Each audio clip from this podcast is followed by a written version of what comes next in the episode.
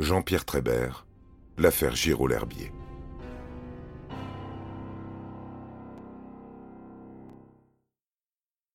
Le 9 décembre, alors que le soleil a disparu derrière la ligne d'horizon, beaucoup de monde est rassemblé sur la propriété bordant une petite route de campagne menant au château de Villeneuve-sur-Yonne.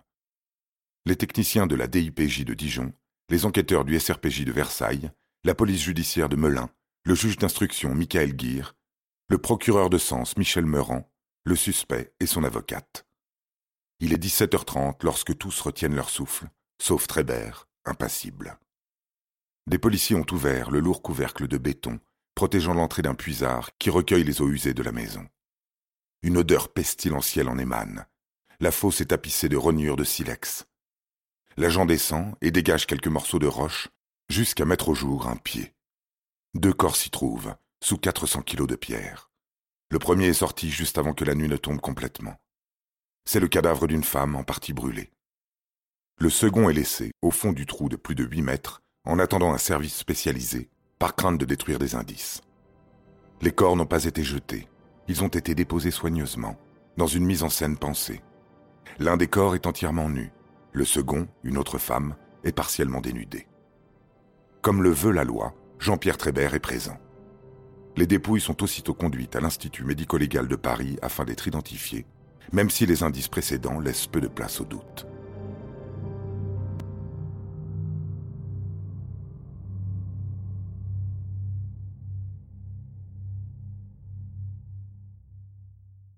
Samedi matin, le téléphone sonne chez les parents de Katia. Sa mère décroche, puis s'assied, en larmes. C'est bien le corps de sa fille que l'on a retrouvé dans le puisard. L'un des cadavres portait une bague appartenant à Katia à l'un de ses doigts.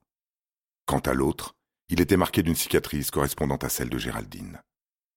L'autopsie n'a pas permis de déceler des sévices sexuels, ni de traces de coups. Il se peut qu'elles aient été étouffées par un baillon de scotch épais trop serré. Il en reste des morceaux collés sur leur visage. Mais l'empoisonnement n'est pas écarté. Le juge d'instruction a délivré un réquisitoire supplétif pour assassinat à l'encontre de Jean-Pierre Trébert. Dans le village, les ragots vont bon train. On cherche depuis quand Trébert habitait là. Il est arrivé un an plus tôt. Il venait de se séparer de sa femme, qui avait la garde de leurs deux filles. L'aînée est atteinte d'une maladie grave. Il vivait donc seul dans la maison de ses parents. Il ne rencontrait que des chasseurs. Le visage de l'individu est inquiétant. Il garde un œil presque fermé, abîmé et déficient suite à une malformation, puis une opération ratée. Neneuil est un grand gaillard, qui met mal à l'aise lorsque l'on l'observe. Michel Huys, un ancien collègue du domaine forestier de Saveteux en Seine-et-Marne, se souvient d'un homme frustre, solitaire et taciturne. Son entreprise d'élagage a fait faillite dans les années 90. Depuis, il a connu une accumulation d'expériences négatives. Après s'être brouillé avec sa direction, Trébert est engagé comme homme à tout faire par François Vivant, responsable de la salle de réception d'en face, le bois de la Grange. François est malhonnête. Il a monté la société Star Événements qui fait rapidement faillite avant de partir pour un nouveau séjour en prison. Trébert a découvert les milieux des voyous, des magouilles, des trucs pour se faire de l'argent. C'est à cette époque qu'il se sépare de sa femme, quand elle s'aperçoit qu'il déraille. Je ne sais pas ce qu'il faisait le soir, mais il avait besoin d'argent. Les résultats de l'ADN prélevés sur les corps tombent le 13 décembre, et si besoin était, terminent de convaincre les enquêteurs. Géraldine Giraud et Katia L'Herbier sont officiellement déclarées mortes. Une nouvelle perquisition a lieu deux jours plus tard. Des rouleaux de scotch du même type que celui retrouvé sur les victimes ont été saisis ainsi que des produits désherbants qui auraient pu servir à les asphyxier. L'enquête et les analyses se poursuivent. L'opérateur téléphonique donne ses résultats aux policiers. Le portable de Jean-Pierre Trébert a été utilisé le 2 novembre aux alentours de l'hôpital Lariboisière de Paris, là où la voiture de Géraldine a été récupérée. Le quotidien local, Lyon républicaine, s'arrache tous les matins au kiosque. Tout le village est en alerte constante, fébrile. Une habitante du hameau du château se confie. J'aimais marcher dans ces bois, c'est terminé. Le cœur n'y est plus. Cette insécurité est difficile à accepter. Dans nos campagnes, de tels actes paraissent improbables, et finalement, cela vous tombe dessus.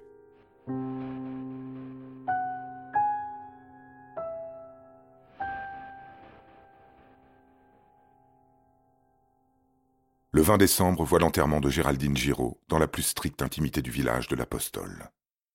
Deux jours auparavant, les étals des fleuristes de Villeneuve-sur-Yonne ont été vidés de leurs tournesols et œillets rouges pour les obsèques de Katia.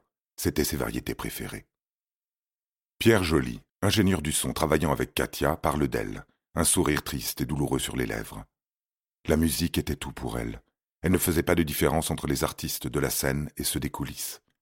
Elle avait une voix chaude qui donnait envie d'aller à sa rencontre. Les témoignages s'enchaînent.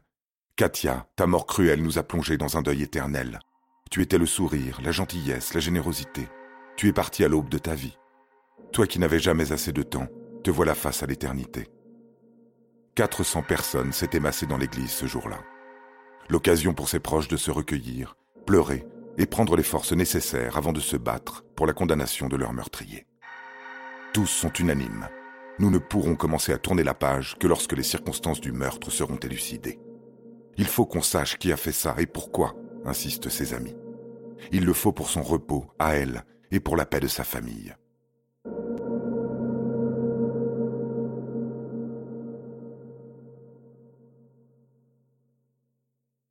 Le suspect est entendu une troisième fois par le juge d'instruction, au moment même où le cercueil de Géraldine est inhumé. Trébert est resté muet depuis la découverte des corps et n'a pas expliqué la présence des effets personnels des jeunes femmes dans son jardin.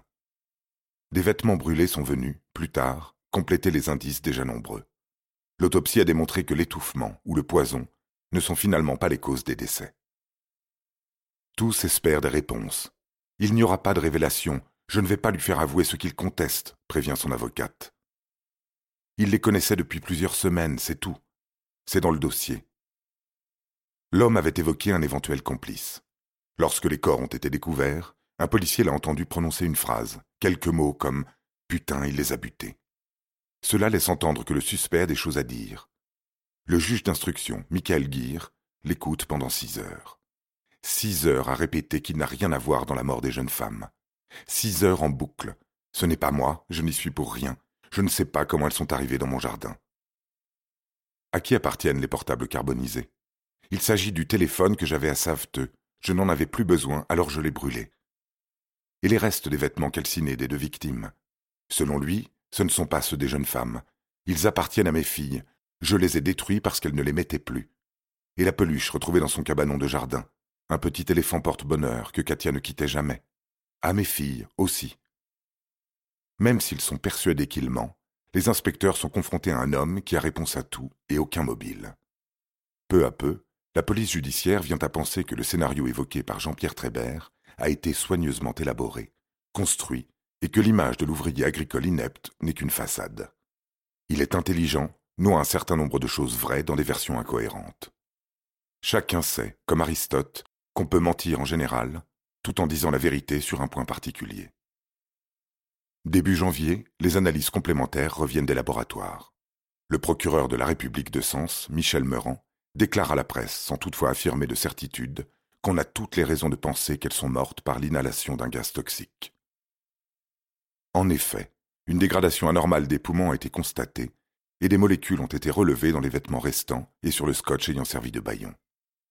La substance pourrait être du chloroforme qui est vraisemblablement un produit de décomposition du gaz qui aurait été utilisé.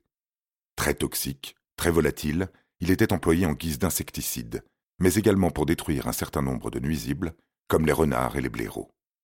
Ce gaz est cependant interdit depuis 1989. En revanche, aucune trace de chloroforme n'a été trouvée dans les bronches des victimes. Aucune trace non plus chez Jean-Pierre Trébert, pourtant chasseur et informateur de l'Office national de la chasse de Seine-et-Marne à ce propos. Son ex-femme confie qu'il avait dénoncé des collègues, s'attirant quelques inimitiés. Cette substance est extrêmement toxique et virulente. Un seul petit flacon débouché dans une pièce close suffit à tuer en à peine 15 minutes. Sabine Cordès, l'avocate des Giraud, précise que des prélèvements ont révélé la présence de chloroforme dans la cave de Marie-Christine von Kempen. En effet, la première perquisition permet de mettre sous scellé un objet présentant des traces de chloroforme et un chat mort de façon inexpliquée ayant pu être victime de ce produit est emmené également. Dans la maison, on retrouve une lettre ambiguë écrite par Marie-Christine pour Katia, qui pourrait évoquer une jalousie amoureuse, bien que ceux qui connaissent la tante de Géraldine disent qu'elle a été mariée un temps et qu'elle préfère les hommes. Sur le mot, il est inscrit Ce fut une jolie rencontre. Je la garde belle dans mon cœur. je lâche complètement prise quant à ta rencontre avec Gégé et vous souhaite de grands moments de bonheur.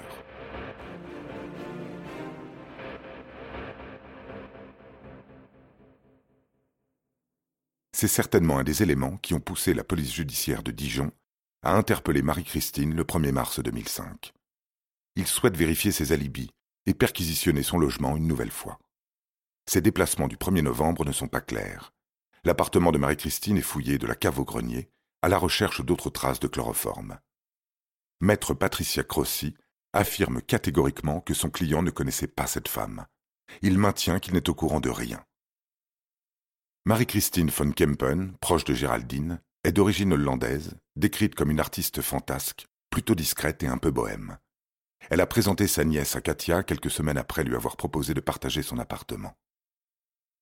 Gérard Geneste, avocat de la famille L'Herbier, précise qu'elle se connaissait depuis pas mal de temps, car elles gravitaient dans le même petit milieu de musiciens. Elles étaient simplement colocataires, et à ma connaissance, il n'y avait pas de relation particulièrement intime entre elles. Il se dit sidéré par son arrestation. Des bruits couraient, selon lesquels la tante n'appréciait pas l'amour naissant entre les jeunes femmes, mais tellement d'autres bruits ont couru. Maître Sabine Cordès est également sous le choc et prévient. Rien n'apporte la preuve d'une quelconque culpabilité. Quelqu'un aurait pu lui en vouloir. Il faut maintenant déterminer qui possédait les clés de cette cave et pouvait y entrer. Madame von Kempen est relâchée après 31 heures de garde à vue. On y apprend l'origine du conflit l'opposant à Roland Giraud depuis 73. Ils ont eu une histoire d'un soir ensemble, alors que le comédien venait d'épouser sa sœur. Les années passant, c'est surtout l'habitude de Marie-Christine de vivre au crochet de la famille Giraud qui envenimait la situation. L'accusation d'agression a mis le dernier coup de canif dans leur relation.